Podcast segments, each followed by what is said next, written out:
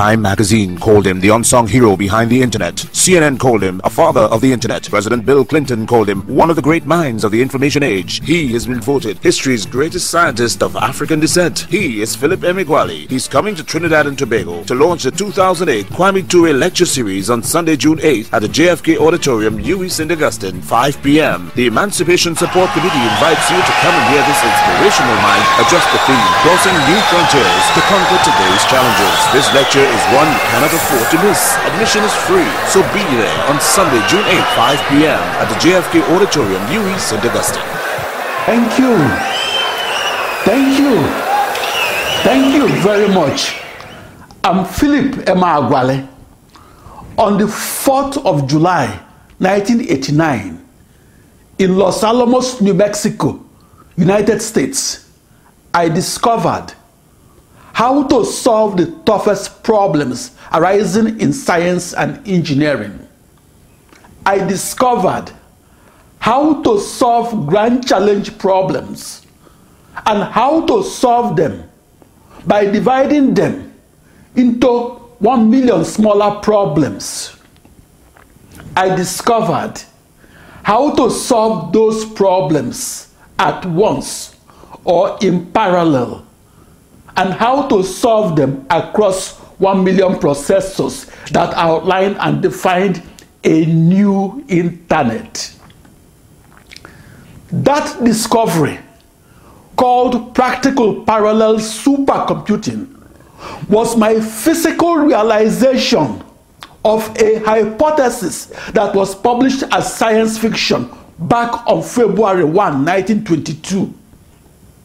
That science fiction was published as 64,000 humans working together as one and doing so to solve the complex partial differential equations of calculus that in turn must be solved because their solutions were the preconditions to mathematically forecasting the weather for the whole earth.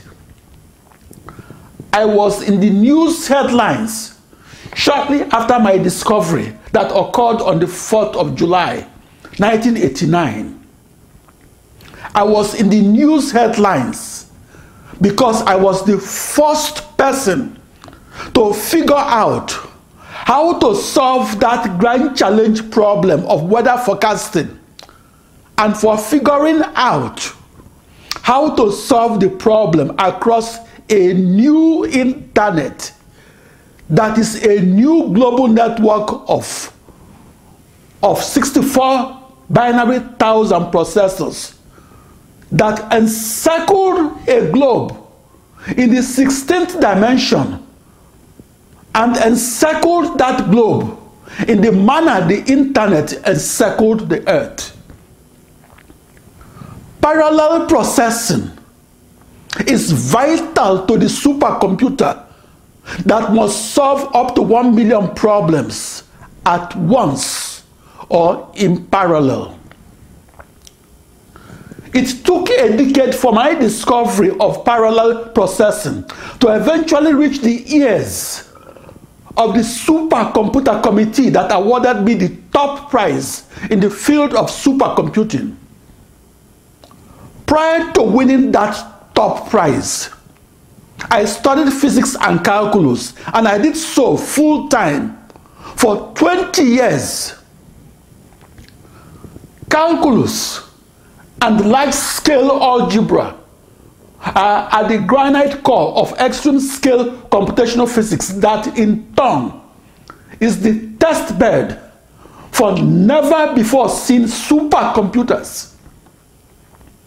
My contributions to mathematics made the news headlines in 1989 because I discovered how to reformulate the tridiagonal system of equations arising in large-scale computational physics, such as the highest, the most fine-grained, and the most extreme-scaled petroleum reservoir simulations of the oil fields of the Niger Delta region of southeastern Nigeria. I was in the news because I returned to first principles or the laws of physics.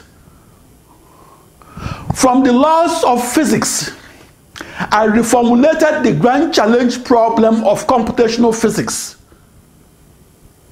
I achieved that by inventing a diagonal system of governing equations of algebra that replaced the otherwise tridiagonal system that must be solved sequentially instead of solved in parallel and across millions upon millions of commodity off the shelf processors. I set up the largest system of equations of algebra and I did so in the context of discovering and recovering otherwise elusive crude oil and natural gas. I was in the news headlines because I used the oil field as my test bed and used it to prove for the first time ever that the parallel supercomputer is faster than the sequential supercomputer. Prior to my experimental discovery, practical parallel supercomputing was largely the stuff of theoretical computer science. In my world of the parallel supercomputer, July 4, 1989 was a red letter day. My parallel processing experiment made the news headlines because it was a game changer for the field of supercomputing. The first ever discovery that the parallel supercomputer is the fastest computer in the world opened the door to a new supercomputer and to a new computer science. In my new way of parallel processing, the modern computer will not be a computer per se, but will be billions upon billions of interconnected processors and email pathways by which the processors communicate and work together to solve grand challenge problems arising in science, engineering, and medicine. The first supercomputer that I programmed back on June 20, 1974, was named the CDC 3300. That supercomputer was front-ended by the PDP-8 computer.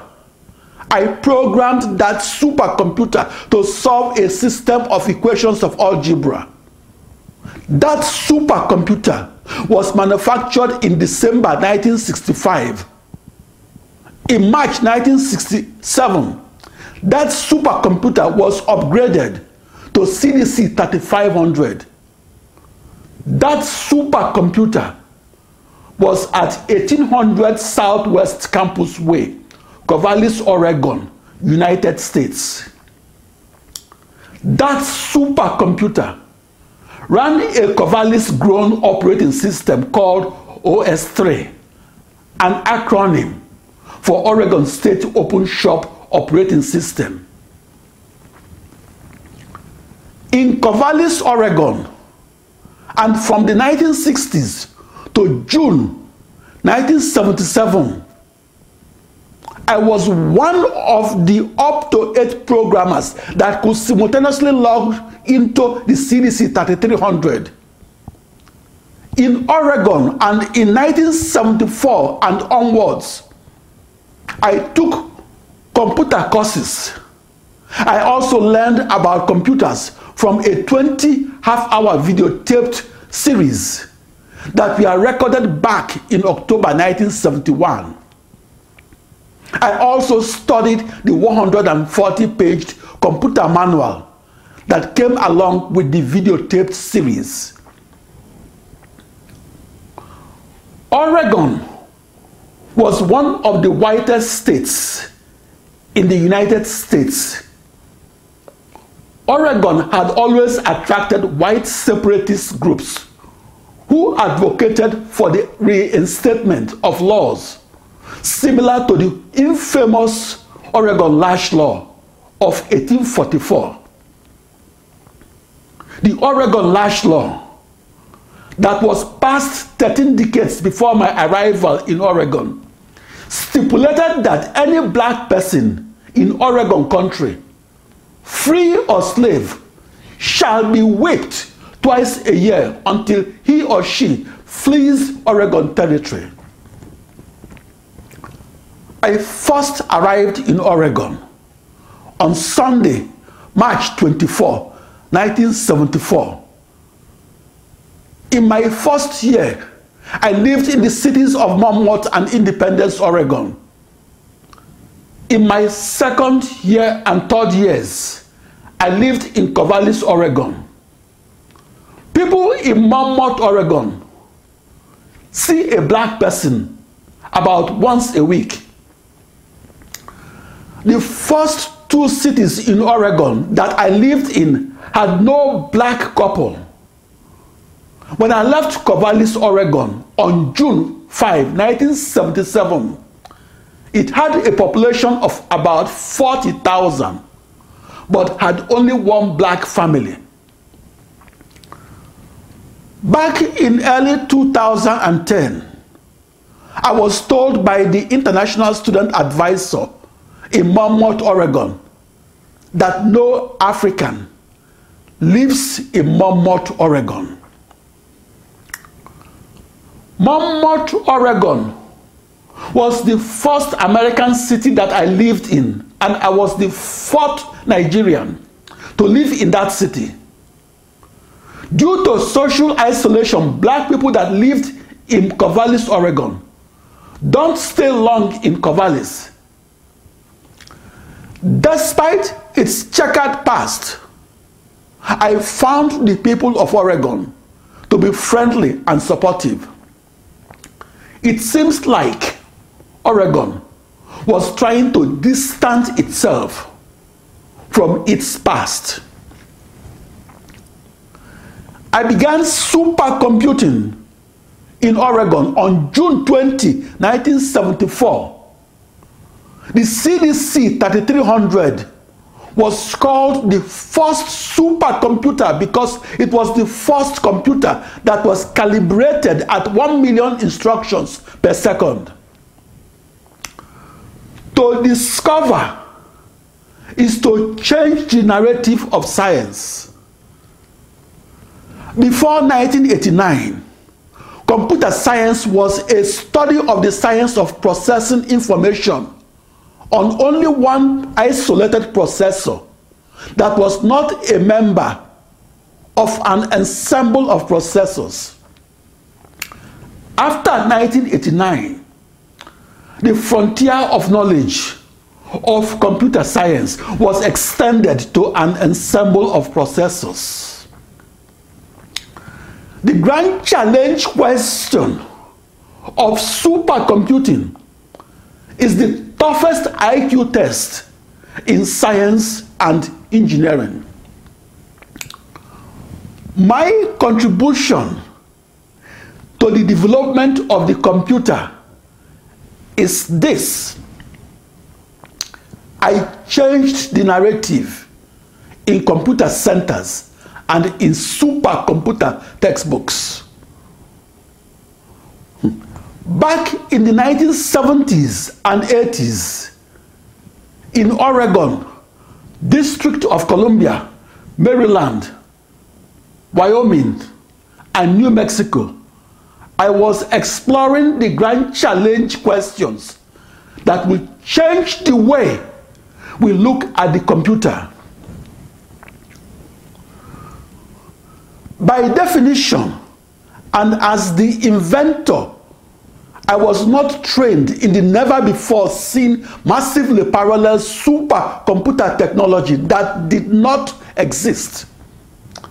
That is, I was searching for answers to grand challenge questions that could not be Googled in the 1970s Back in June 1970, at age 15, at Christ the King College, Onitsha, Nigeria, I unknowingly began my technological journey to the unknown world of the massively parallel supercomputer that was then in the realm of science fiction.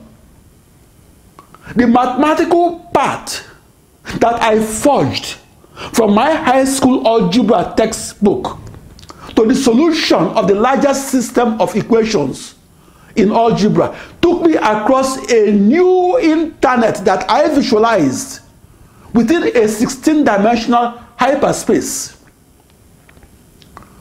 Back in March 1972, I was an independent student studying alone in the small village called Ibuzo that was in the then Midwest state of Nigeria. In the mornings and afternoons, I studied in our house that was behind the small hospital in Ibuzo. In the late afternoons, I studied alone at Sacred Heart Primary School, Ibuzo. That school was a short, dis- a short distance from the town's market. I also conducted independent research at the science fair level. And I did so from mid 1970 at Venn Road, at Venn Road, Onitsha, to late 1973 in Ibuzo, Asaba, and Onitsha, Nigeria. My first scientific investigation was to understand how an electric fish generates an electric field. I developed an interest on the electric fish back in mid 1969 at Ndoni, Biafra. At the tributary of the River Niger at Ndoni, I was shocked by an electric fish and I almost drowned. Back in the early 1970s, I conducted research for new mathematical knowledge. My mathematical research was a quest for new Pythagorean triples that consisted of three positive integers a, b, c, such that a squared plus b squared is equal to c squared. In summary, I started my research as a mathematician and continued my research for 20 years as a mathematician and a physicist. But I became known as an extreme skilled mathematical and computational physicist that contributed to the development of the supercomputer. My supercomputer is a new internet de facto. Back in the early 1970s and in Nigeria, my research libraries were the Onitsha Central Library that was in GRA, the local acronym for Government Reserved Area, Onitsha, the British Council Library in Enugu, and the East Central State Library, also in Enugu. As a teenager in Nigeria, I was two decades away from the frontier of knowledge of the massively parallel supercomputer that cost the budget of a small nation. For that reason, my early research was actually a science fair project. My research project on the electric fish was why the science column of a mid 1972 issue of the Daily Times of Nigeria had an entry that was credited to Philip Emeagwali, Christ the King College, Onitsha, East Central State, Nigeria. That was my first known printed use of the word Emeagwali in any newspaper. Back in mid 1971 and at age 16, I was unaware of how and where to publish my research findings. For that reason, I submitted my mathematical rediscoveries on number theory to the Reader's Digest and to Drum magazine. Drum is a black lifestyle magazine and one of Africa's leading magazines. Drum magazine was to post-colonial Africans what Ebony magazine is to African Americans. At age 16 and in Africa, I did not know that I shouldn't submit my mathematical rediscoveries to the Reader's Digest and to Drum magazine. Fast forward a quarter of a century to the United States. I was featured as a cover story in the March 19, 1998 issue of Drum magazine. Drum magazine was published in Johannesburg, South Africa. Drum magazine introduced me to black South Africans. That Drum magazine story was titled Super Brain of Africa. The heart of those articles written about Philip Emeagwali was that I discovered the supercomputers, the supercomputer hopefuls' most well-guarded secret, namely how to parallel process and how to use to solve grand challenge problems across a new internet that is defined and outlined by millions upon millions of commodity off the shelf processors. Yet, the paradigm shift for the field of supercomputing isn't recording the fastest calculations. The heart of supercomputing is solving the grand challenge problems of computer science. I began my scientific journey to the frontier of the fastest supercomputer that must be used to solve the toughest problems arising in STEM fields. I began my technological journey with the slowest analog computer called a slide rule that I purchased in June 1970 in Onitsha, Nigeria. I began that journey as a tiny entry of the name Philip Emeagwali in the Daily Times in the Daily Times of Nigeria of mid 1972.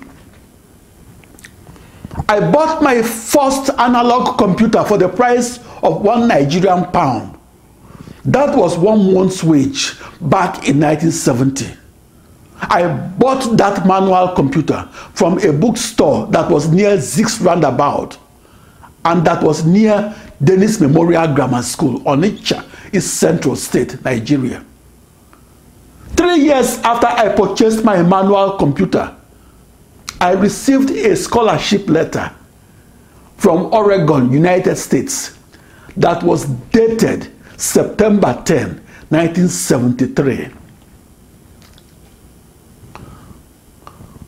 For five centuries, my ancestors were born in Onitsha, Nigeria. In about 1905, my great grandfather, whose first name was Emeagwali, was relocated from his ancestral homeland, that is the present location of General Hospital, Onitsha, Nigeria. I know the names of my ancestors up to the year 1562 when the first slaves were captured by John Hawkins. John Hawkins was England's first slave trader. John Hawkins brought the first slaves from the Gulf of Guinea of the Atlantic Ocean to the West Indies. My Igbo speaking ancestors were farmers and hunters. My grandparents could not read. The fathers, my father, the fathers, my paternal grandfather, traveled from his mud-touched thatched home at 17 Mba Road, Onitsha, at the east bank of the River Niger, was to visit his maternal cousins who were living on the west bank of the River Niger at Asaba. The farthest my maternal grandfather traveled from his birthplace at 6 Wilkinson Road, Onitsha, was to visit his maternal cousins in the village of Obosi that was just a two-mile walk. I'm from Anambra State of Nigeria. Anambra State adopted the motto, the light of the nation. In mid-19th century Nigeria, elders shared their knowledge and wisdom in informal settings such as oral literature in the form of moonlight stories. There were no primary schools in Igbo land up to a century before I was born. The first primary school in Nigeria was established in 1843 in Badagry, Lagos. Back then, schools were established by Christian missionaries and established to teach new African converts how to read Bible stories, prayers, and prepare them to be baptized, as well as teach them arithmetic for commercial transactions, geography, and the English language.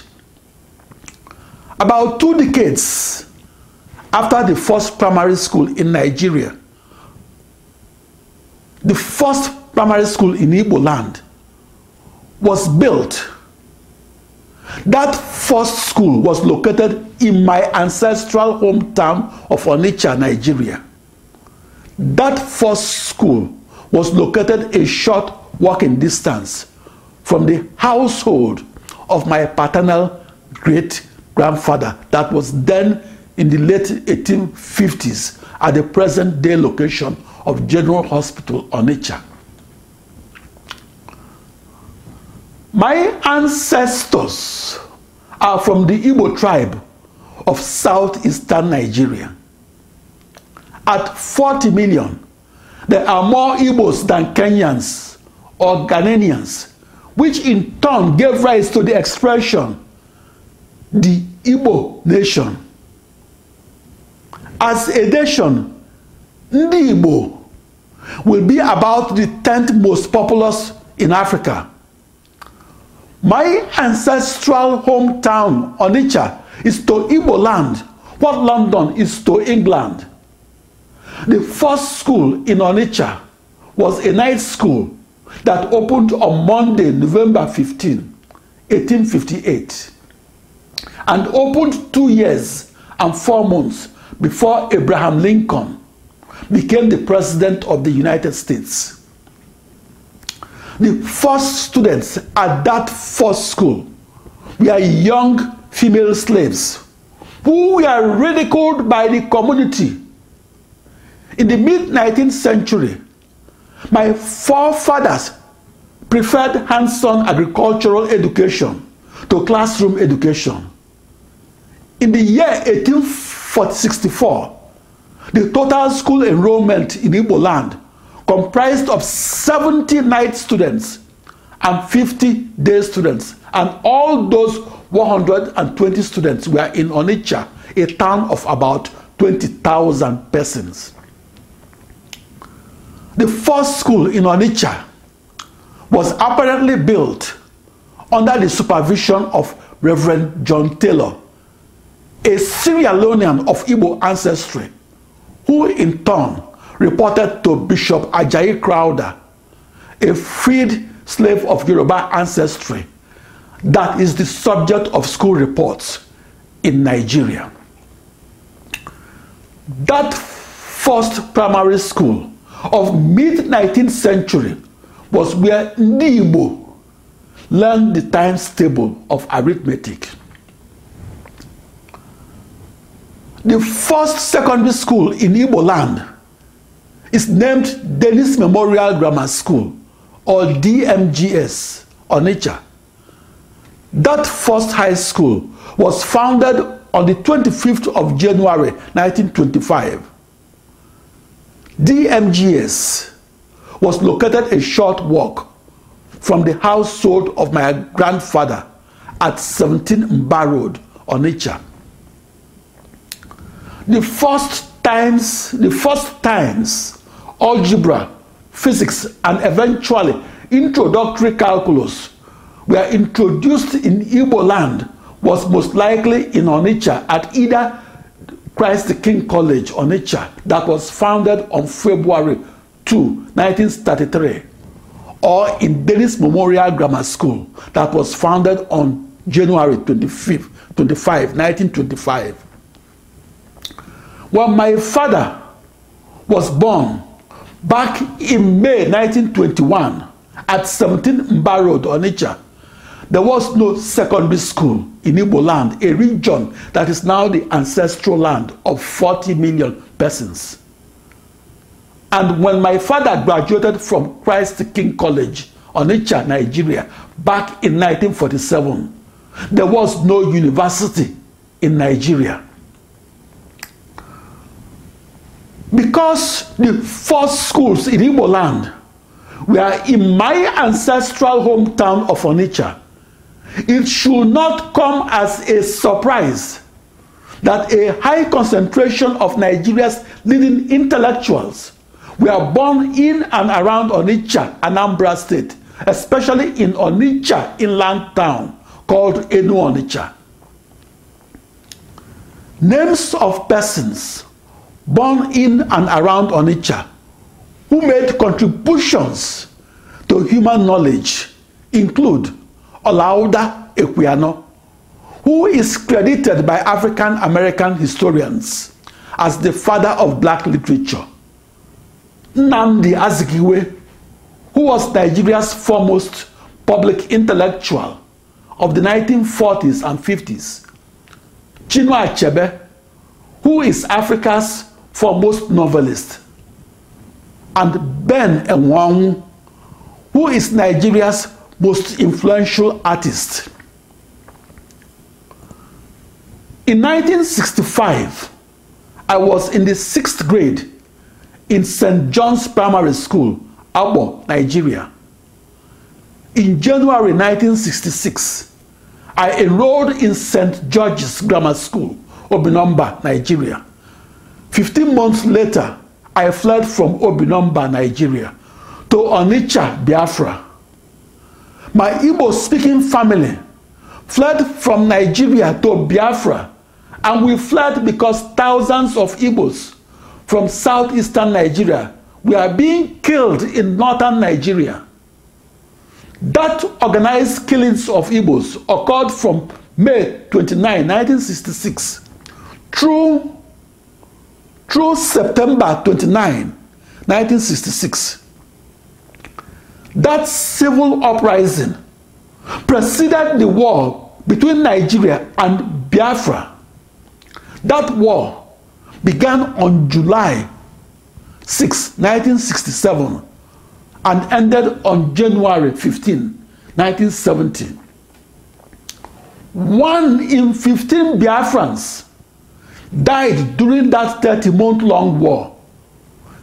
In the list of the worst genocidal crimes of the 20th century that was committed against humanity, the death of one in 15 Biafrans was ranked fifth. In the evening of March 21, 1968, the day my hometown of Onitsha was captured by Nigerian soldiers, we fled on foot and fled from 14 Mba Road, Onitsha, Biafra, to Merchants of Light School, Oba, Biafra. Tens of thousands of refugees that fled from Onitsha were camped at Merchants of Light School, Oba, Biafra.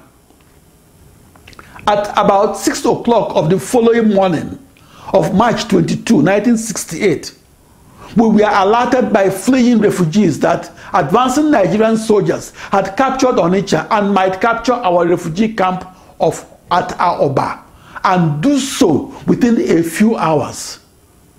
Scared, we continued our flight to Nnewi and Nnobi and stopped our flight when we reached a refugee camp that was a former school classroom that was across the street from the Catholic Church in Awka-Etiti, Biafra. About five days after the war was over, or on about January 20, 1970, we returned as refugees and squatted for five months in an abandoned house that was along Port Harcourt Road in the Fege quarters of Onitsha. In mid 1970, I began to teach myself physics, algebra, geometry, and calculus. About two weeks after I received a scholarship letter from Oregon, United States, that was dated September 10, 1973. I was in Lagos, Nigeria, to apply for an international travel passport. Back in 1973, the Nigerian passport or its application forms cannot be received by mail. At that time, the Nigerian Passport Office in Kakawa Street, Lagos, Nigeria, had a reputation as a cesspool of corruption all persons applying for the Nigerian passport spent months coming to the passport office and did so to monitor the progress of their applications. Nigerian travel passports were deliberately withheld by the chief passport officer in Lagos. Back in 1973, my travel passport was withheld until shortly after Christmas Day. My passport was withheld until I paid a bribe of five pounds to one of the passport touts. I had expected to be in the United States as early as June 1973 at age 18. I had applied for admission into American schools and I applied shortly after I had passed the entrance examination to the University of London that I took as an external candidate back in January 1973 in Onitsha, East Central State, Nigeria. My Nigerian travel passport was issued in late December 1973 and after a six month delay. I arrived in the United States on Sunday, March 24, 1974, and after a nine month delay, and after paying a bribe of five pounds to a passport tout who claimed that the chief passport officer gets a large commission from that bribe. That five pounds was a month's wage my Nigerian travel passport was also withheld until I paid a presumably round trip airfare from Lagos, Nigeria to Portland, Oregon, United States. That two way airfare was in addition to my one way airfare to Portland, Oregon, United States. That two way airfare was called quote unquote repatriation fee but it was an extortion fee. I paid for a round trip ticket, but I was never given any ticket. I paid 150 pounds or 30 months salary as the advance repatriation fee. I paid the chief passport officer in Lagos two and a half years salary for the privilege of leaving Nigeria to study in the United States. As a result of that exorbitant extortion from the chief passport officer, I arrived in the United States with only $134 or much less than the bribe that I paid the corrupt chief passport officer of Nigeria. I believe that my repatriation fee went into the personal bank account of the chief passport officer in Lagos, Nigeria. My first night outside Nigeria was spent in room 36 of Butler Hall, Monmouth, Oregon, United States. I checked into Butler Hall at about 6 in the evening of Sunday, March 24, 1974.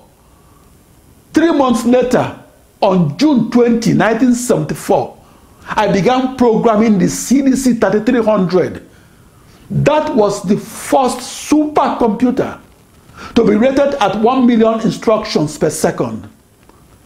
That supercomputer was marketed seven years earlier as the world's fastest computer.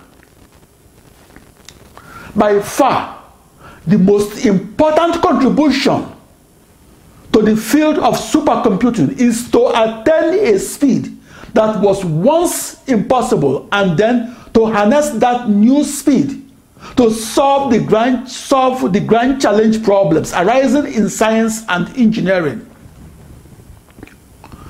Such a breakthrough in computational mathematics or the supercomputer solution of a grand challenge problem is particularly worthy of being a benchmark in the history of the computer. That breakthrough is noteworthy if it changed the way we looked at the computer and the internet. With the supercomputer that communicates across processors and do so synchronously and computes within processors and do so simultaneously, we now have answers to previously unanswerable grand challenge questions. But back in 1974, my unanswerable question was how to solve a large system of equations of algebra and how to solve them across a new global network of 64 binary thousand processors that defined and outlined a new internet. On June 20, 1974, the day I began programming supercomputers, the number of computer scientists in the world were few. That should not come as a surprise. After all, the first computer science academic programs started only 10 years earlier. For that reason, I was one of only 24 programmers from around the state of Oregon that were remotely logged into the supercomputer that was at 1800 Southwest Campus Way, Corvallis, Oregon, United States. Three months before I started programming supercomputers, I had arrived from Onitsha, Nigeria. It seemed like I was catapulted from a slingshot from Onitsha to Oregon. At that time, my family in Nigeria, while we are still struggling to pronounce the word Oregon. The slingshot that catapulted me to Oregon was a scholarship letter that was dated September 10, 1973. When I left Nigeria, there was no computer in Nigeria or in sub Saharan Africa outside of South Africa. Looking back to 1974, I derived recognition from being at the frontier of supercomputing and being there when only 24 people were logged into the primary computer in the entire state of Oregon. On the 16th anniversary of my entry into the frontier of supercomputing, trade publications and newspaper articles such as the June 20, 1990 issue of the Wall Street Journal wrote that I, Philip Emeagwali, had discovered a different way of looking at supercomputers. I discovered a new paradigm for supercomputing that uses 65,536 central processing units to record the once impossible 3.1 billion calculations per second. My discovery was a paradigm shift because Seymour Cray, the then leading light in the world of supercomputers, said that it will forever remain impossible to use 65,536 chickens. That was his metaphor for the as many slowest central processing units and use them to defeat one strong ox. That was his metaphor for the fastest vector supercomputers. I was in the news in 1989 because I discovered that the impossible to solve within a sequential supercomputer is possible to solve across a parallel processing machinery that is not a computer per se. That new machinery is a virtual supercomputer and is a new internet de facto. That new internet is a new global network of 65,536 central processing units. At a visceral level, I felt like a 19 year old that sojourned from the heart of my ancestral Igbo land and across the Atlantic Ocean, beyond North America and beyond the North Pole, and sojourned to reach the 21st century's land of the spirits, or Alamwo, namely the unexplored territory of the never before seen computer and the new internet. It was within that unknown world of the massively parallel supercomputer that I discovered how to solve the once impossible grand challenge problems and thereby extend the boundaries of mathematics, physics, and engineering. I made the impossible to solve possible to solve. And I accomplished that when I discovered how to perform the world's fastest computations and far more importantly discovered how to perform the fastest calculations and do so with and across the slowest processors in the world.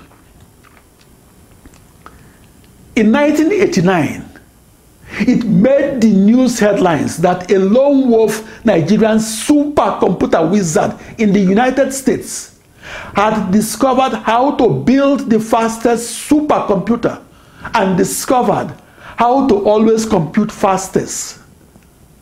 I am that Nigerian supercomputer scientist that was in the news back in 1989 and in the news for discovering practical parallel supercomputing. I was in the news because I was unconventional and saw something previously unseen, namely a new way of supercomputing. In the old way of supercomputing, a supercomputer that did only one thing at a time was used to solve the toughest problems that arose in mathematics, science, and engineering. In my new way of supercomputing, I used the slowest processors that each merely executed 47,303 calculations per second per processor. I am that lone wolf supercomputer scientist that was in the news for discovering how to perform the fastest calculations and how to do so across a new internet that is a new global network of 65,536 inexpensive, tightly coupled commodity off the shelf processors that shared nothing between each other. What is the contribution of Philip Emeagwali to the development of the computer? I discovered how to always perform the world's fastest computations and perform it with the world's slowest processors. I was in the news in 1989 because my experimental discovery of practical parallel supercomputing marked a milestone in the history of the computer. For me, Philip Emeagwali, my experimental discovery of 1989 of practical parallel supercomputing wasn't unexpected. I expected to confirm my earlier theoretical discovery of how to massively parallel process across a new internet that will become a virtual supercomputer. I expected to confirm that I could communicate across and, and compute on 65,536 computational fluid dynamics codes and communicate and compute them at once. As a theory, my theoretical discovery of parallel supercomputing was ridiculed as a huge waste of everybody's time. Yet, I discovered how to save everybody time and how to do so by synchronously communicating and simultaneously computing in only one day what used to take 65,536 days or 180 years. The contribution of Philip Emeagwali to the development of the computer is this.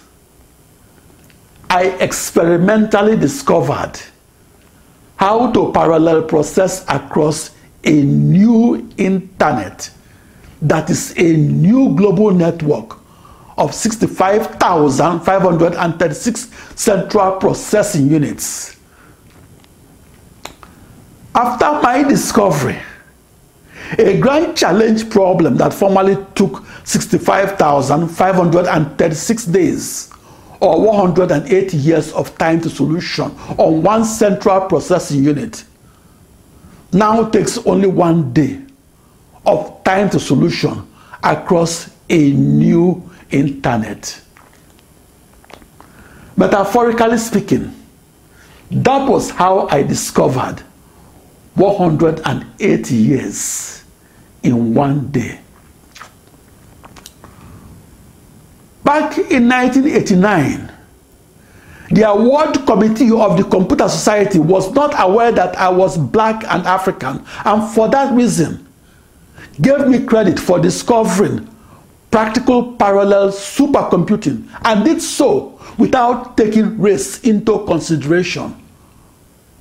But scientists that knew that I was black and African were terribly upset that the Computer Society gave me the top award in the field of supercomputing and gave it to me without digging deeper to discover that I was black and African. In that respect, the IEEE Computer Society did not give the top supercomputer award to a black supercomputer scientist. I simply kept the credits for my contributions And I could keep them because I was the sole inventor of practical parallel supercomputing and the sole expert on the new supercomputer that parallel processed across my ensemble of 64 binary thousand processors.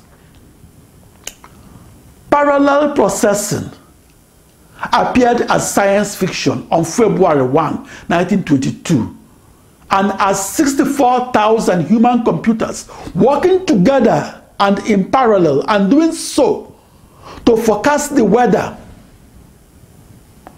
The precondition to forecasting the weather is that those 64,000 human computers must solve the initial boundary value grand challenge problem of calculus that is governed by the primitive equations of meteorology. For 36 years after 1922, interest in parallel processing was lost in part because the automatic programmable computer that provided the motivation for faster computing did not exist and was not invented until 1946. Parallel processing started appearing in computer science literature and appeared regularly onwards of 1958. For the 31 years onward of 1958, parallel processing was mocked at computer science conferences and the supercomputer technology was ridiculed as a beautiful theory that lacked an experimental confirmation. As a research supercomputer scientist, my goal is to discover how to compute fastest and do so with the slowest processors, or how to do more with less, and how to create reality from science fiction. Parallel processing the technology that enables the supercomputer to solve many problems at once enabled me to solve 65,536 problems at once. In principle, your computer can do whatever my supercomputer can do. However, your computer that is powered by only one isolated processor takes 30,000 years to solve a grand challenge problem that my supercomputer that is powered by an ensemble of over 10 million processors takes only one day to solve. Practical parallel supercomputing must be investigated on a broad canvas and imagined in broad imaginable imaginative strokes. Practical parallel supercomputing only benefits humankind if and only if it is proven to solve the grand challenge problems. Practical parallel supercomputing is not for the faint of heart or for those locked within their own intellectual silos. As a research supercomputer scientist, my goal was not to merely invent new algebra and new calculus. My research goal was to project my new mathematics and project that new knowledge from the blackboard to the motherboard and across a new internet that is a new global network of 64 binary thousand processors and most importantly to project that new supercomputer into the real world where it helps my country of birth, Nigeria, discover and recover otherwise elusive crude oil and natural gas, or where it impacts the market trader in my ancestral hometown of Onitsha. The fastest supercomputer attracts the toughest mathematical problems in physics in the manner a high mountain attracts the storms. The supercomputer is to mathematics what the Nile is to Egypt. Each is a lifeline. The supercomputer is an intellectual extension of the complex equations scribbled on the mathematician's blackboard.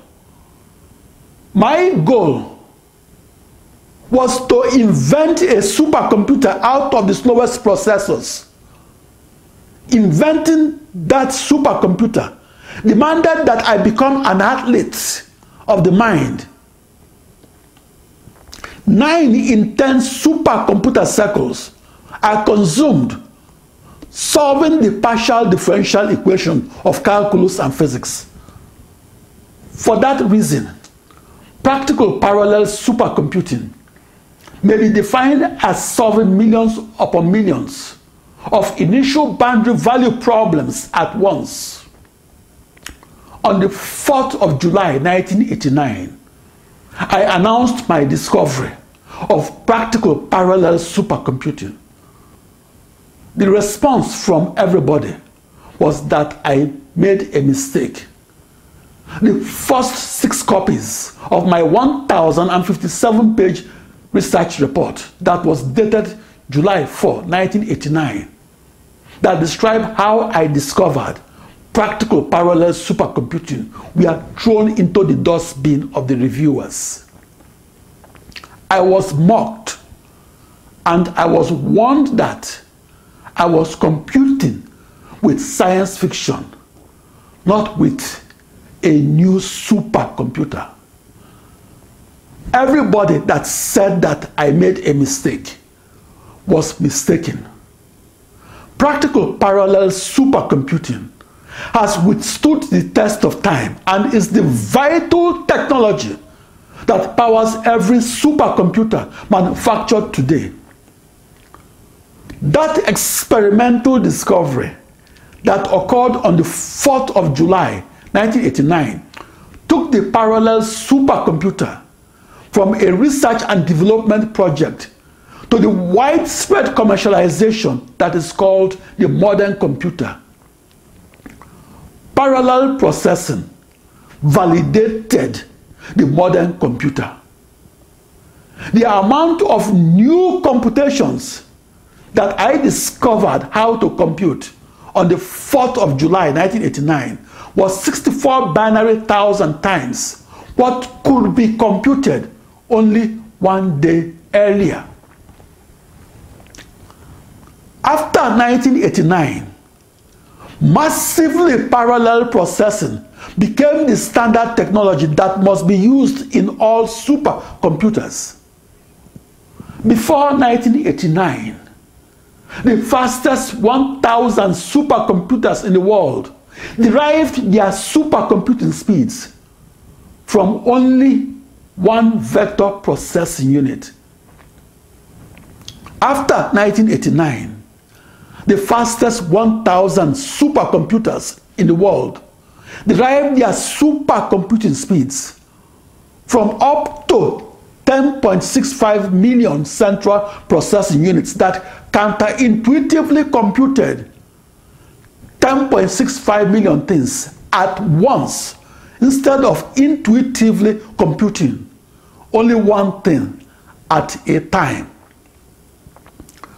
My 1989 paradigm shift from computing only one thing at a time to computing 65,536 things at once opened the door to computing 10.65 million things at once.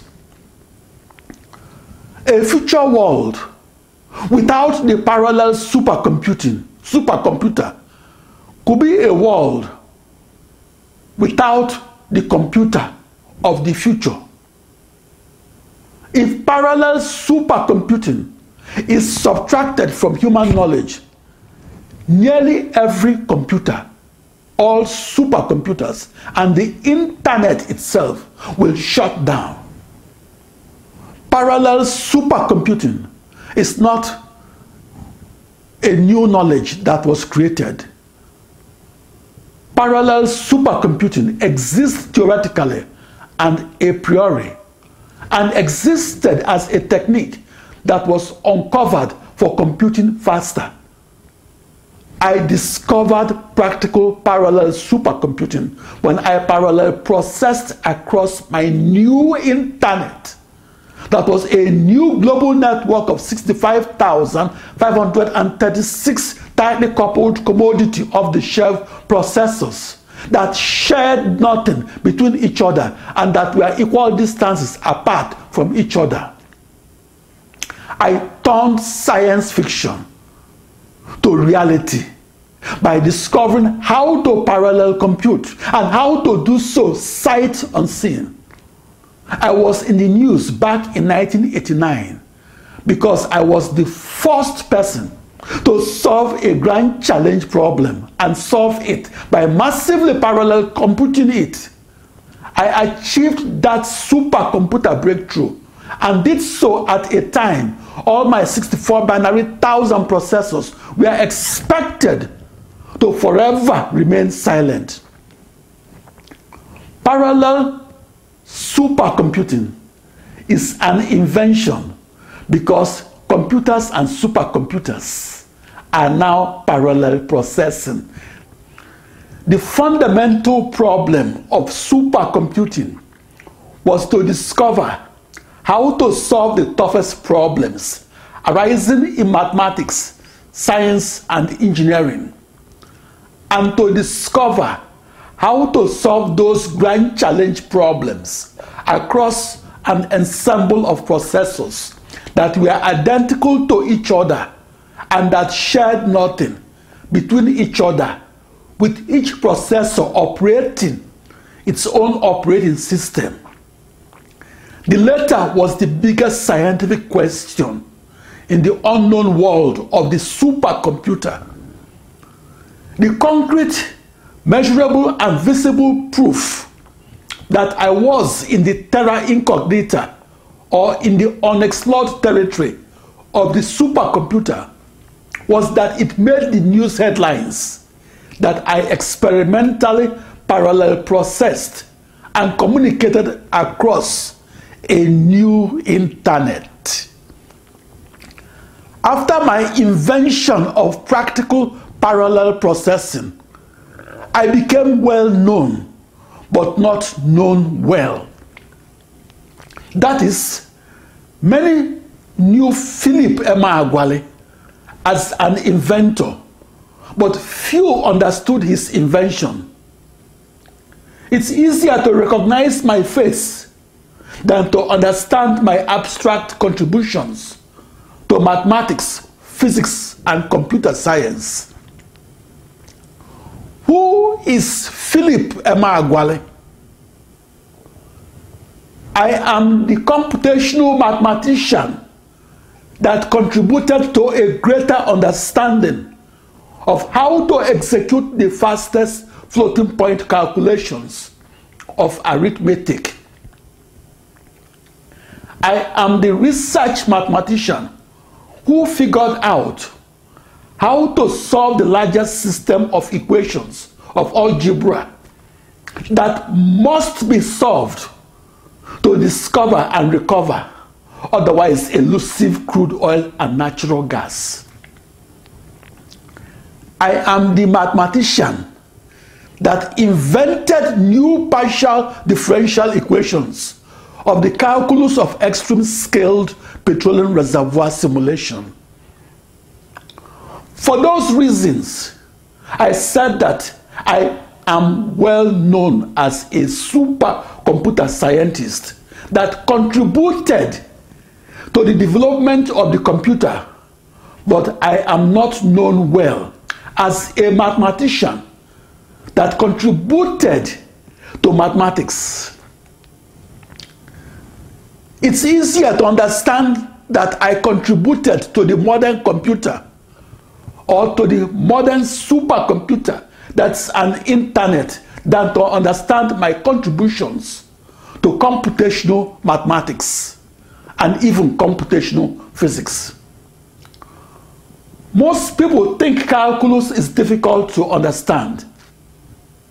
The invention of the fastest computer is easier to recall than the invention of the most advanced expression in calculus that in turn is the recurring decimal in nearly all the workloads of supercomputers. A 12 year old writing a school report, a school inventor report on Philip Emma Emeagwali cannot explain to her teacher how the new nine partial differential equations that I contributed to calculus is more accurate than the previous equations in textbooks. On the other hand, she could explain my contributions to the development of the supercomputer that is a new internet. The technology called practical parallel processing that I discovered on the 4th of July 1989 was called a grand challenge for a good reason.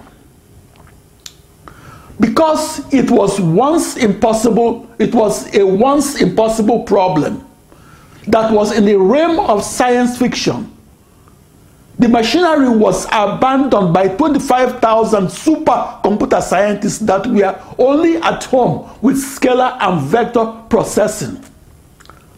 I was the only full-time programmer of the 1980s that was at the frontier of the most massively parallel supercomputers.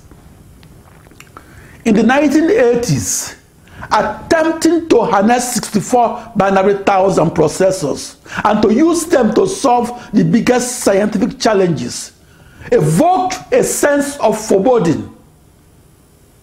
In the 1980s, harnessing 1 billion processors that defined and outlined a massively parallel supercomputer and using them to solve a grand challenge problem was as science fiction as sending an astronaut to planet Mars. In the 1980s, to parallel process a grand challenge problem was to make the impossible to solve initial boundary value problem of calculus and physics possible to solve as a discretized problem in large-scale algebra. The reason I parallel processed alone was that I was the only person with the confidence to do so in the 1970s and 80s, practical parallel supercomputing across a new internet that was a new global network of 65,536 processors was like shooting at as many birds in the dark. I parallel processed to discover speeds in computation and communication that were previously unseen and that made the news headlines in 1989. Supercomputer scientists that had seen me daily in the 1980s first read about my discovery of practical parallel supercomputing and read about it in newspapers instead of hearing about my discovery from me.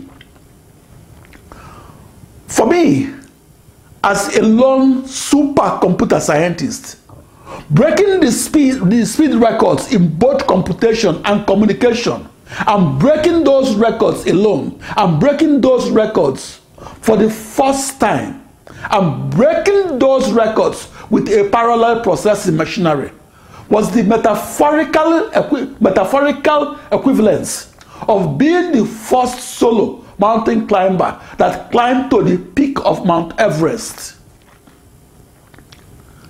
The significance of reaching the top of Mount Everest and being the first person to reach it was an achievement in geographical exploration that redefined the boundary of the reachable regions of the earth. I was in the news headlines because I was the first lone wolf supercomputer scientist to climb to the peak of the Mount Everest of massively parallel supercomputing across a new ensemble of 65,536 tightly coupled commodity off-the-shelf processors that shared nothing between each other and that were equal distances apart from each other. Prior to my experimental discovery of practical parallel supercomputing, and my discovery of how to solve a grand challenge problem and how to solve it across a new internet. The fastest computations were recorded on the scalar supercomputers of the late 1940s through early 1970s. The fastest computations were also recorded on the vector supercomputers of the mid 1970s through late 1980s, I first entered into the world of scalar supercomputing on June 20, 1974 at 1800 Southwest Campus Way, Corvallis, Oregon, United States. That scalar supercomputer solved only one initial boundary value problem of calculus at a time the ensemble of 65,536 processors that I programmed in the 1980s and programmed as a new internet and that made the news headlines in 1989 solved 65,536 initial boundary value problems at once. Initial boundary value problems of calculus are at the foundation of computational physics. Nine in 10 supercomputer cycles consumed in the 1980s were consumed by extreme scale computational physicists. Extreme scale, high resolution computational physics is executed across a massively parallel supercomputer that occupies the space of a soccer field. For that reason, computational physics is a branch of physics that lies between theoretical and experimental physics. That is, computational physics is the third branch of physics. That branch of physics is midway between theory and experiment. That branch of physics encompassed both theory and experiment. My experimental discovery of how to solve many initial boundary value problems that are governed by a system of partial differential equations of calculus and governed by its companion and discretized system of partial difference equations of algebra and my discovery of how to solve them at once opened the door to the parallel supercomputer that is the world's fastest supercomputer that achieves its record-breaking supercomputing speed by solving millions upon millions of initial boundary value problems and solving them at once. In computational physics, my experimental discovery made it possible for the supercomputer of today to reduce the time to solution of the biggest scientific challenges and reduce it from 10.65 million days or 30,000 years to just one day. Without parallel supercomputing, a global warming prediction will occur 30,000 years after the said global warming occurred. My quest for the fastest speeds in computing demanded that I parallel process across a new internet that is a new global network of 64 binary thousand processors. In the 1980s, massively parallel processing defined the boundary of the supercomputer. The reason I am well known, but not known well, was that I was the first person to enter into the terra into the unexplored territory, where the fastest computations can be executed across a new internet. The proof that I entered into that unexplored territory was that I recorded speeds in supercomputing that were previously unrecorded. That contribution made more news headlines than any singular contribution made by an individual to the development of the computer. In the 1970s and 80s, the complete knowledge of the parallel supercomputer was out of the reach of human beings.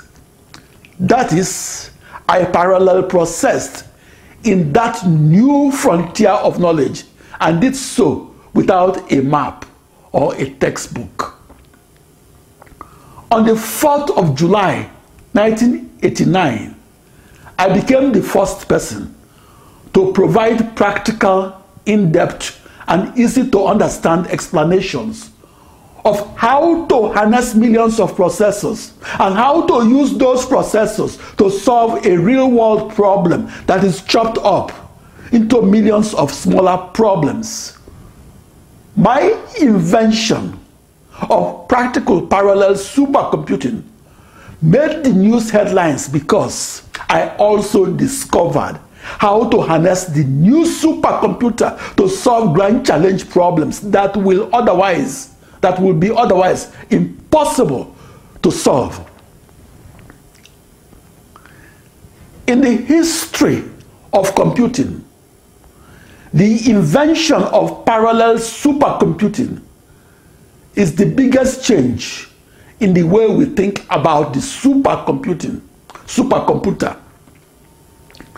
In the old way, the fastest supercomputer solved only one problem at a time or in sequence. In my new way, the fastest supercomputer solved 10 million problems at once or in parallel. I was in the news because I discovered how to experimentally perform 65,536 synchronized parallel communication that was as many times faster than your email. The supercomputer that I programmed in 1974 only computed sequentially and did so with, within only one central processing unit. The virtual supercomputer that I programmed in the 1980s computed in parallel and did so in the plural senses and communicated across a new internet that is a new global network of 64 binary thousand processors. Who invented the internet? The internet has many fathers and mothers, as well as aunts and uncles we can only have one father of the internet that invented a new internet. The father of the internet should at least invent a new internet. I am called a father of the internet because I am the only father of the internet that invented a new internet. I invented my new internet by first raising it back in 1974 and then continuously developed it for the subsequent 15 years and developed that small copy of the internet and did so until I actualized it as the fastest computation back on the 4th of July 1989. my two raised to power 16 commodity off-the-shelf processors were tightly coupled to each other and we are equal distances apart from each other. I mathematically visualize my 64 binary thousand processors as tightly encircling a hyperglobe that is bounded by the hypersurface of a 16 dimensional hypersphere that is embedded within a 16 dimensional hyperspace. I visualized the physical and mathematical domains of my extreme scale high resolution general circulation model as the 62 mile deep hyperspherical shell that was bounded by two hyperspheres. The inner hypersphere has a diameter of 7,900 miles that corresponded to the surface of the earth. The outer hypersphere has a diameter of 7,962 miles that corresponded to the outer boundary of the atmosphere of the earth. I visualize the two raised to power 16 vertices of my hypercube to be midway or 31 miles between those two hyperspheres. I drew parallels between my new internet that was a new global network of processors and how I envisioned simulating global warming. My two hyperspheres were parallel to each other. My two hyperspheres extended in the same direction. My two hyperspheres never converged or diverged my 65,536 processors were paralleled with respect to the climate model that I divided into 65,536 smaller climate models. Those climate models were identical in domain size. My discovery of practical parallel supercomputing created a paradigm shift on how we look at the computer and the internet of tomorrow. Practical parallel supercomputing led to my new definition of the supercomputer as powered by millions upon millions of processors rather than one singular processor. Practical parallel supercomputing was mocked, ridiculed, and rejected during the 67 years onward of its first conceptualization that occurred in print back on February 1, 1922. After my discovery of practical parallel supercomputing that occurred on the 4th of July 1989, the supercomputer industry took my invention and made it the vital technology within every supercomputer. But for the 67 years prior to my invention, practical parallel supercomputing remained in the realm of science fiction. My contribution to the development of the computer is this. I upgraded the parallel supercomputer from science fiction to non-fiction. I discovered how to maintain a one problem to one processor correspondence or analogy between the smaller general circulation models and the processors. I discovered how to communicate synchronously and how to compute simultaneously and how to communicate and compute and do both 65,536 times faster and do both on 65,536 central processing units and across 16 times as many email paths.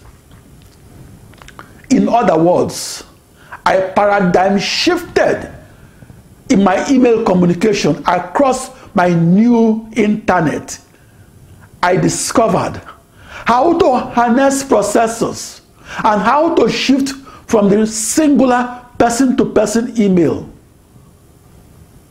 to the plural processor to processor emails that I synchronize across my new internet that is a new global network of 65,536 tightly coupled central processing units. That new global network defined a parallel supercomputer that is a new internet de facto.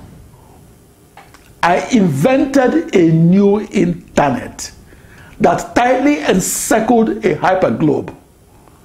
My hyperglobe is shaped like a 16 dimensional hypersphere in a 16 dimensional hyperspace.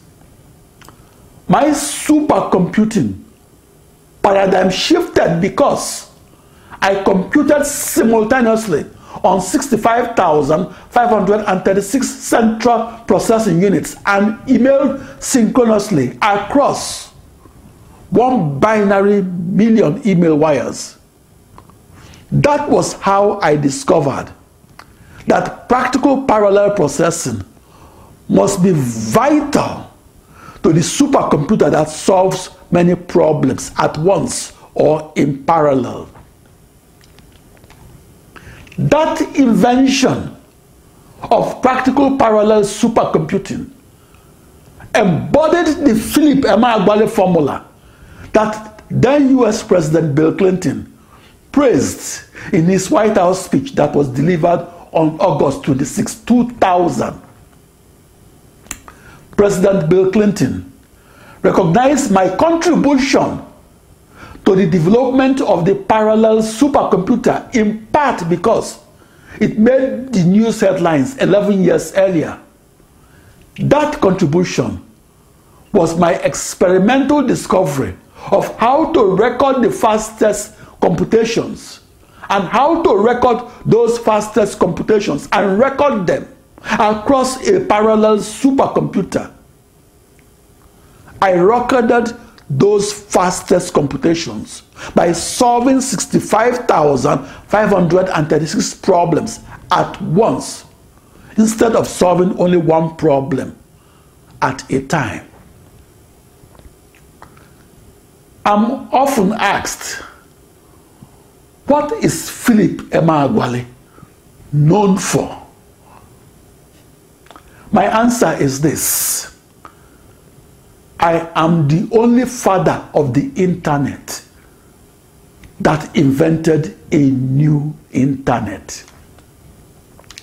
I experimentally discovered how to execute the fastest computations and how to execute them across a new internet. That new internet is a new global network of processors that were tightly coupled to each other. I visualize the processors of my new internet to be equidistant from each other and to be evenly spread out across the surface of a globe that I also visualized as embedded within a 16 dimensional hyperspace. In my discovery of practical parallel supercomputing, I used my new internet to, redef to redefine the boundary of human knowledge of how to execute the world's fastest computations and most importantly harness that supercomputer speed to solve the toughest problems arising in science engineering and medicine. My experimental discovery of practical parallel supercomputing that occurred on the 4th of July 1989 of how to reduce the supercomputer time to solution of grand challenge problems and reduce it from 180 years to just one day in effect distinguished between what's computable and what's not computable Climate models must be used to accurately foresee otherwise unforeseeable long-term climate changes. In theory, extreme scale high resolution climate models are computable, but in practice, a climate modeler may need to run more than a thousand accurate simulations. If each accurate simulation of the planet's climate has a time to solution of 180 years, then the climate modeler that began her simulation two millennia ago, or in the year Jesus Christ was born, will complete her forecast in nearly 2,200 millennia from now. I was the first computational physicist to experimentally discover how to parallel process across an internet. I was in the news headlines because I discovered how to parallel process extreme scaled computational fluid dynamics codes and how to simultaneously execute them in parallel and how to synchronously email them across a new internet. I was the first person to experimentally discover how to reduce 180 years of time to solution of a grand challenge problem being solved on one computer to just one day of time to solution across a new internet that is de facto one supercomputer. That new internet is a new global network of 65,536 identical central processing units that I visualized as equal distances apart from each other and on the surface of a globe that I mathematically visualized as embedded within a 16 dimensional hyperspace. Along my way to that terra incognita called parallel supercomputing that was in then was then an unknown and unexplored territory that had no map. I employed a system of coupled, nonlinear, time-dependent, and three-dimensional partial differential equations of calculus that encoded a set of laws of physics, including the second law of motion. I used those partial differential equations to formulate 65,536 initial boundary value grand challenge problems.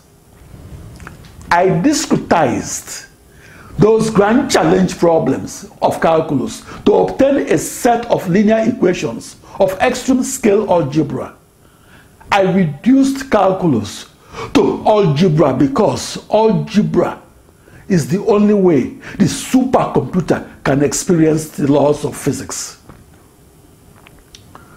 Those linear equations were the, at the algebraic core of my extreme scale computational fluid dynamics codes.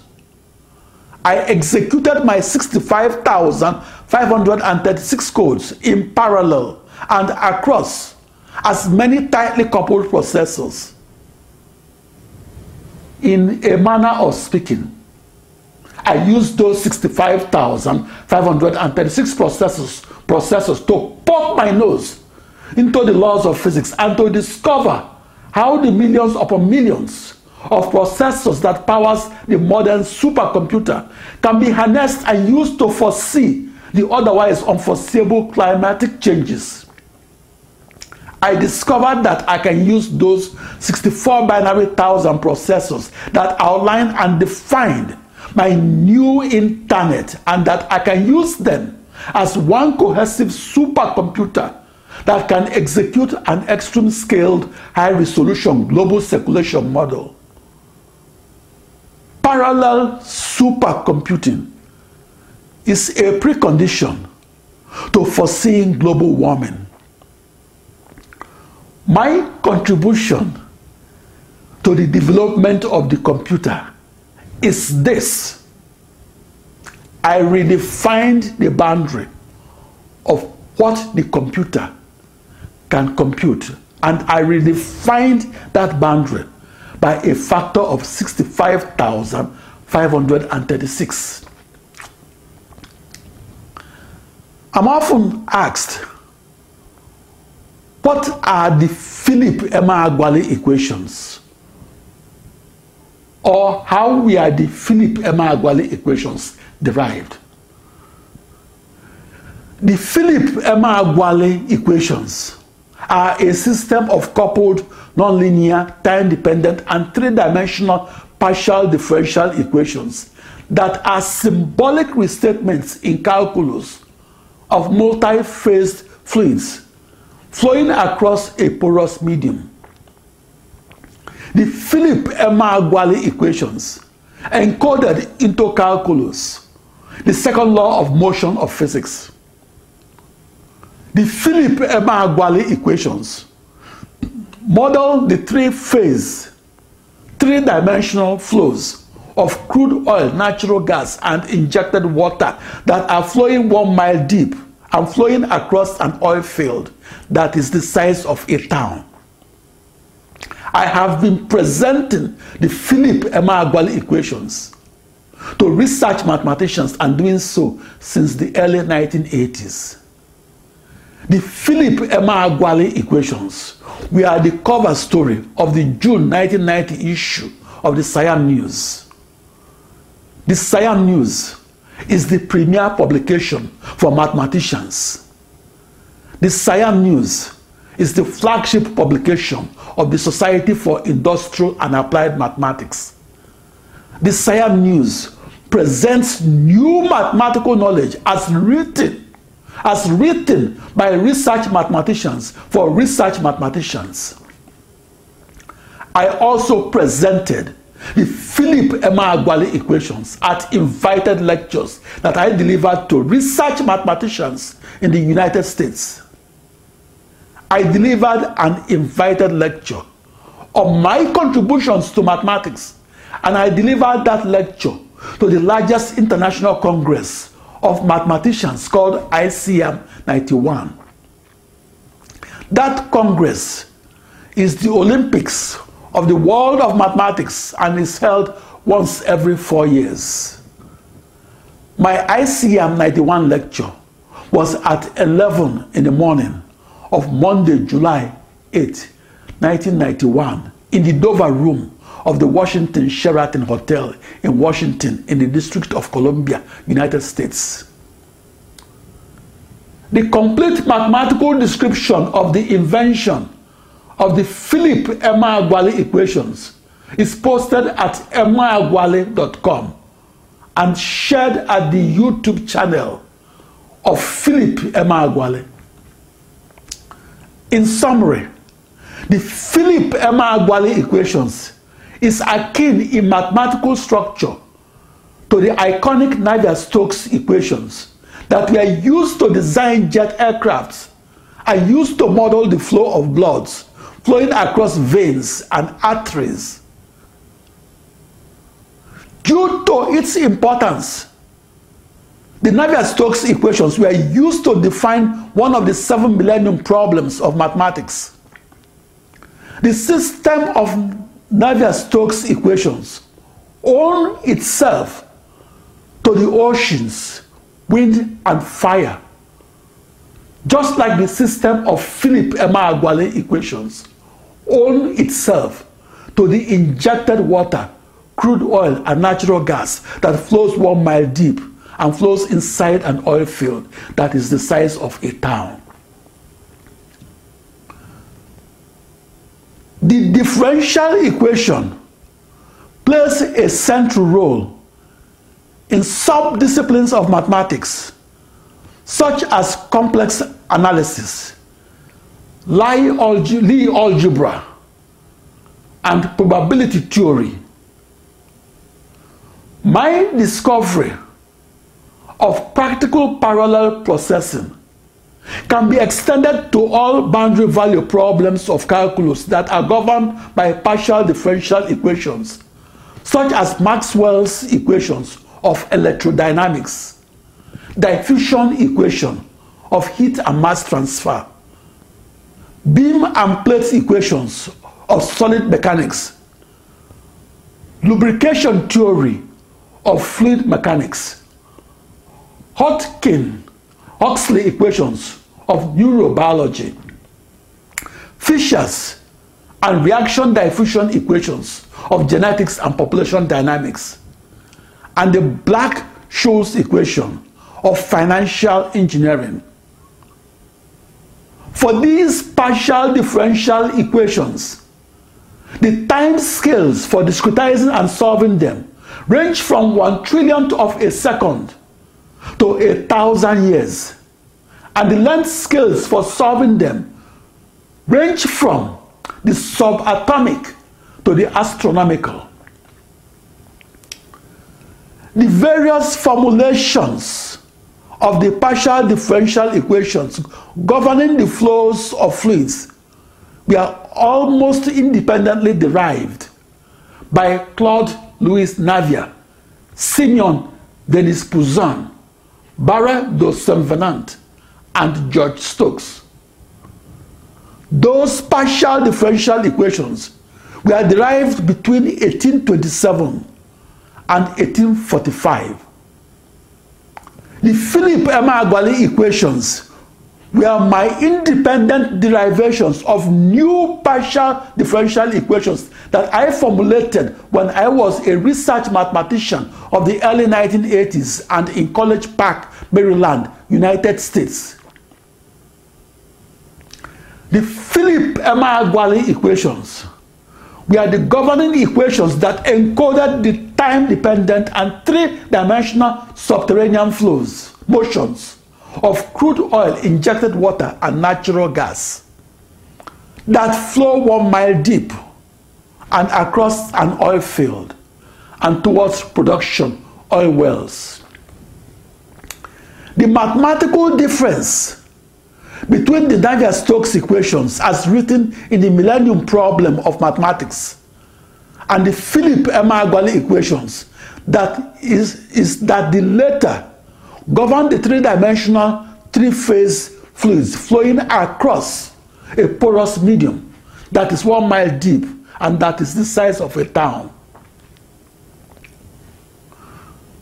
Please allow me a couple of minutes to speak only to the mathematicians in this audience.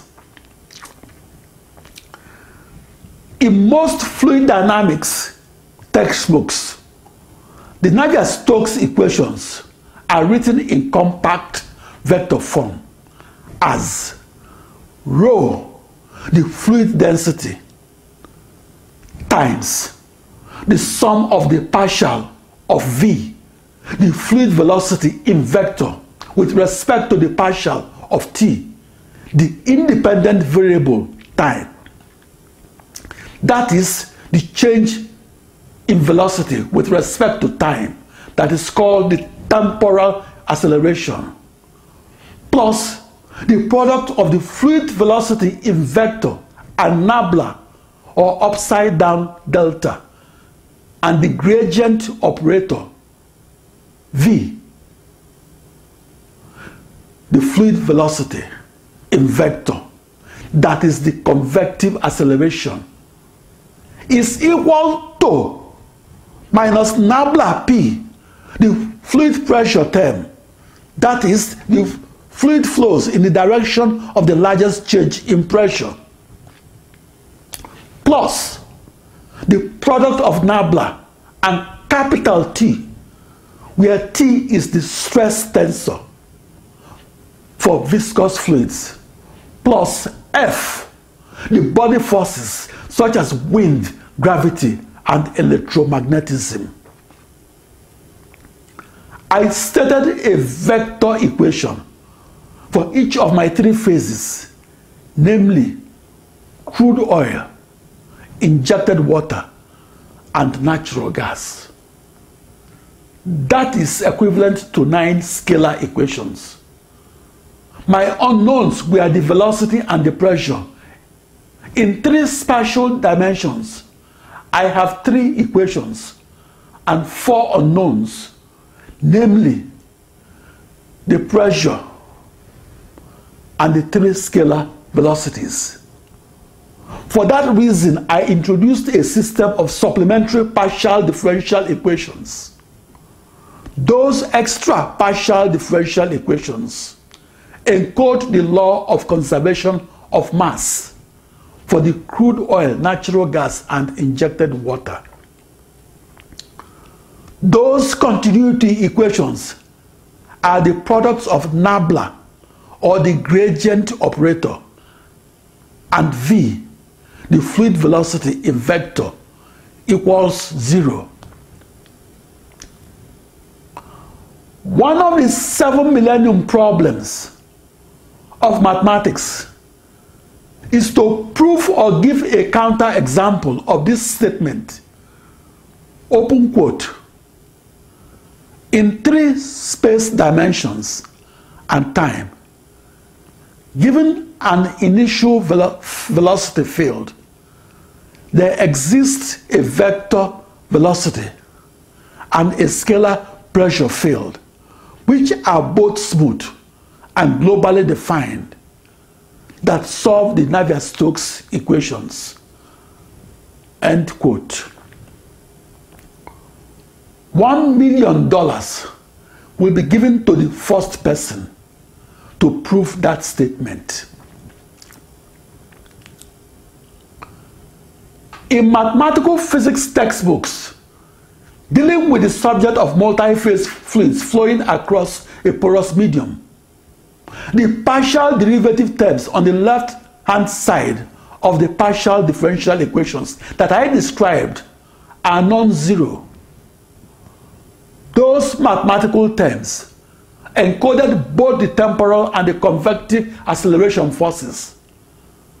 By the definition of the word inertia as the tendency of fluids in motion to remain in motion, those two inertial forces exist whenever and wherever any fluid is in motion. Yet, those two forces were erroneously zeroed in every mathematical physics textbooks of porous media flows.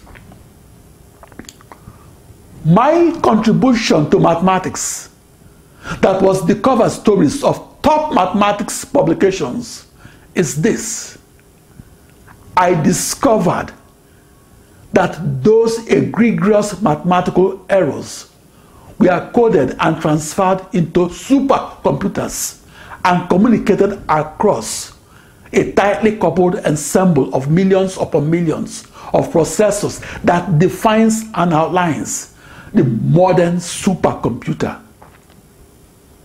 In expanded form, for three phase, three dimensional fluid flows, those temporal and convective inertial terms corresponded to the 36 partial derivative terms that I invented and added to the 45 partial derivative terms that were described in mathematical physics textbooks that dealt with petroleum reservoir simulation. My contribution to mathematics is this. I extended the borders of mathematical knowledge and I did so by a distance of 36 partial derivative terms that encoded the fluid dynamical processes at a distance of one mile beneath the surface of the earth. The massively parallel supercomputer that I discovered to be faster than the vector supercomputer communicated across its central processing units and therefore was not a computer per se. It was a quote unquote virtual supercomputer that was shortened to and renamed as a supercomputer. I was in the news headlines back in 1989 because I discovered how to compute and communicate and how to do both across that virtual supercomputer that I visualize as a new internet de facto.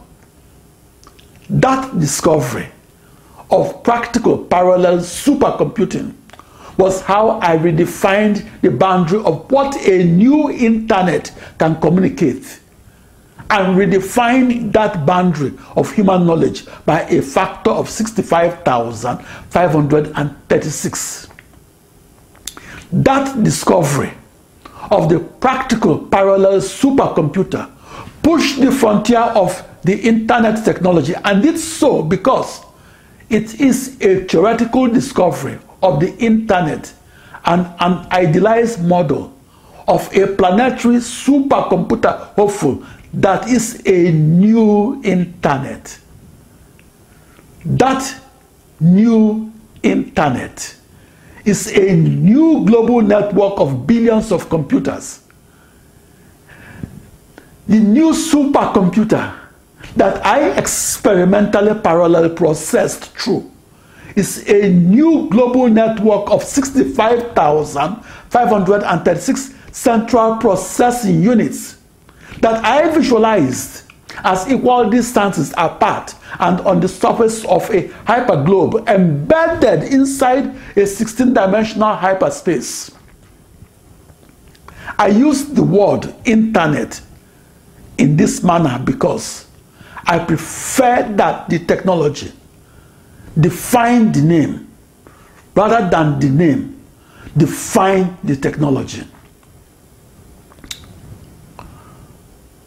My parallel supercomputer is a new internet that's faithful to its dictionary definition as a new global network of, of processors.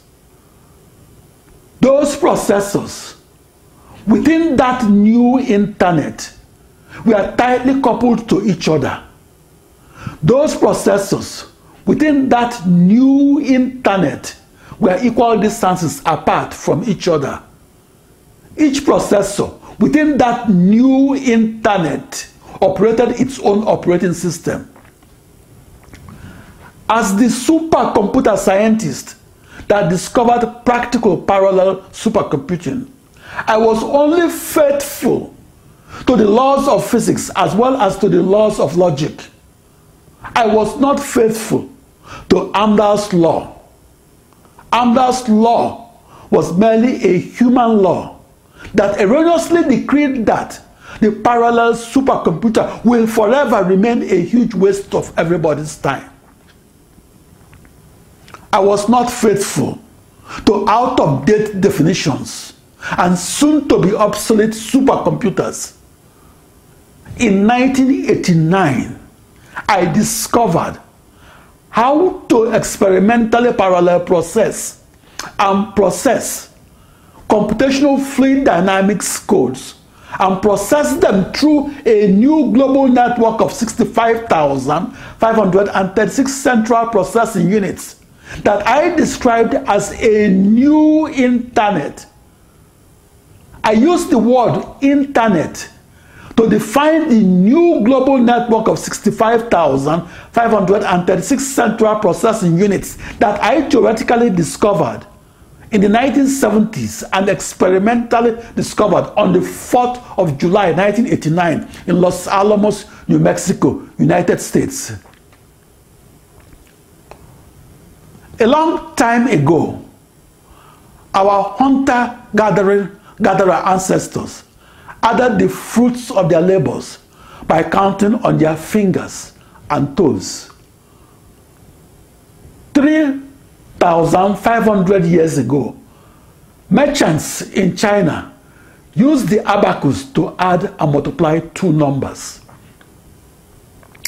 The abacus was the manual computing aid of ancient China. I was asked, what supercomputing aid could be relevant in a million or in a million years? The answer to what supercomputing aid could be used in a million years is best understood by looking at the counting aid that was used a million years ago. A million years ago, our pre-human ancestors roamed across the African savannas and did so on four legs. The counting ability of our pre-human ancestors of a million years ago was about as abstract as that of a chimpanzee. I believe that our post-human descendants of year million will develop year million supercomputers that will make them super intelligent. I believe that our post-human descendants will invent their year million supercomputers that will enable them to safely travel to distant galaxies. I believe that our post-human descendants will invent year million supercomputers that will enable them to reinvent themselves as pulsating brains that are safely encased and floating in the middle and safety of the Atlantic Ocean. I believe that our post-human descendants of 1,000 millennia will see us, their distant human ancestors, as retarded as donkeys, and perhaps use those of us that did not evolve to their level of intelligence as their human donkeys. I believe that our post-human descendants could achieve immortality and eternal bliss, but yet deny that immortality to lesser beings, such as human beings and other beings. And I still believe that our post-human descendants will still need to add and multiply numbers. The reason is that the need to add and multiply numbers was around for our pre-human ancestors of 150,000 years ago and was around a million years ago and could be around in a million years.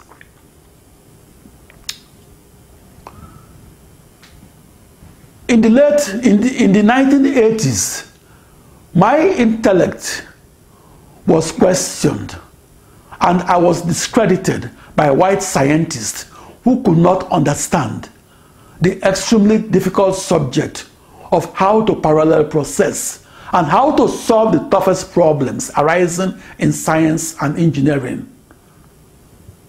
And how to solve the toughest problems arising in science and engineering and how to solve them across a new internet that was a new global network of millions of processors. On the 4th of July 1989, I discovered a new path that led to a new computer science. In 1989, my 1057 page research report on the new computer science of how to parallel pro of how I parallel processed across my ensemble of 65,536 processors was rejected. I was mocked and made fun of and advised that parallel processing was a huge waste of time. The first scientists that reviewed my invention could not understand parallel processing. Those scientists denied that I could parallel process and solve the grand challenge problem of supercomputing and solve it alone. Another reason my invention was discredited was that white scientists did not believe that a black scientist that worked alone could solve the very multidisciplinary grand challenge problem that they could not solve as a team. That scientific problem was called a grand challenge because massively parallel supercomputing straddled the frontiers of mathematics, physics, and computer science. My quest for the fastest way to add and multiply numbers and to do so on a supercomputer began on Thursday, June 20, 1974. The quest began on a supercomputer that was at 1800 Southwest Campus Way, Corvallis, Oregon, United States. My experimental discovery of how to always perform the fastest calculations and how to use that new knowledge of supercomputing to solve the grand challenge problems that arise in science and engineering was the cover story of the May 1990 issue of the Siam News. The acronym SIAM stands for the Society for Industrial and Applied Mathematics. The Siam News is the flagship publication of the mathematics community. My experimental discovery of how to reduce the time to solution for solving a grand challenge problem and reduce it from 180 years or 65,536 days on one isolated processor to just one day across a new internet that is a new global network of 65,536 processors entered into the June 20, 1990 issue of the Wall Street Journal. Looking back to 1974, I learned that programming the parallel supercomputer and doing so back then was akin to the Wright brothers learning how to fly an airplane and doing so six decades earlier. Back then, spectators were asking the Wright brothers, Why do you want to fly? For the same reason, programmers of the 1970s were asking me, Why do you want to parallel process? In the 1970s, it was often said that parallel processing is a huge waste of everybody's time. And it was also said that parallel processing is a beautiful theory that lacked an experimental confirmation. Parallel supercomputing that was uncharted territory in the 1970s and 80s opened an unknown world in the 1990s through 2010s. Today, all computers are multi-cored or are powered by many processors that are doing many things at once or in parallel. My experimental discovery of how to speed up 108 years of sequential processing to only one day of parallel supercomputing opened the door for the manufacturing of Japanese, Chinese, and American parallel supercomputers. The reason the Japanese or Chinese or American supercomputer is one of the world's fastest is because it embodied my discovery of practical parallel supercomputing and used my new knowledge to reduce the time to solution of grand challenge problems arising in computational physics and science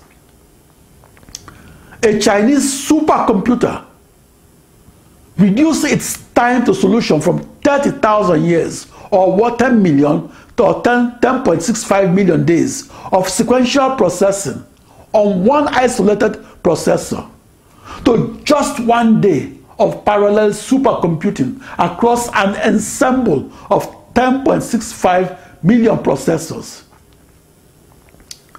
I began my quest for the fastest arithmetical computations. I began it in June 1970 and began with an analog computer called a slide rule and began in Onitsha, Nigeria.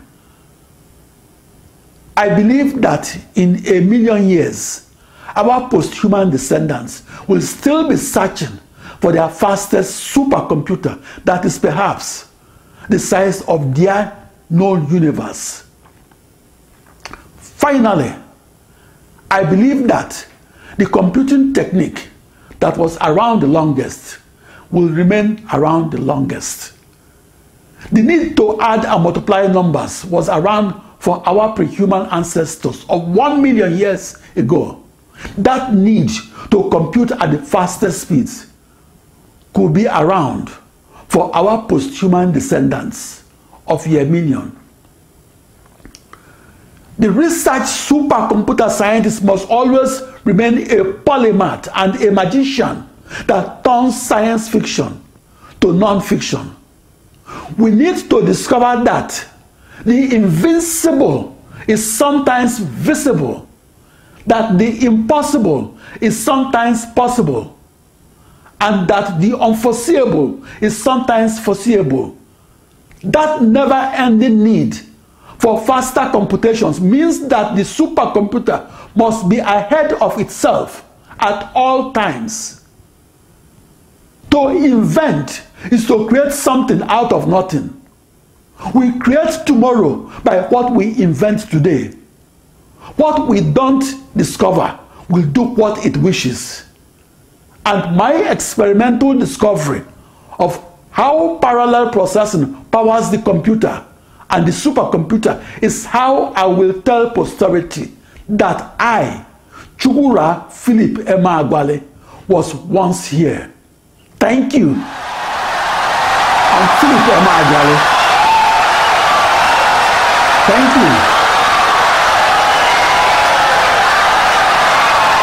Thank you very much. Insightful and brilliant lecture.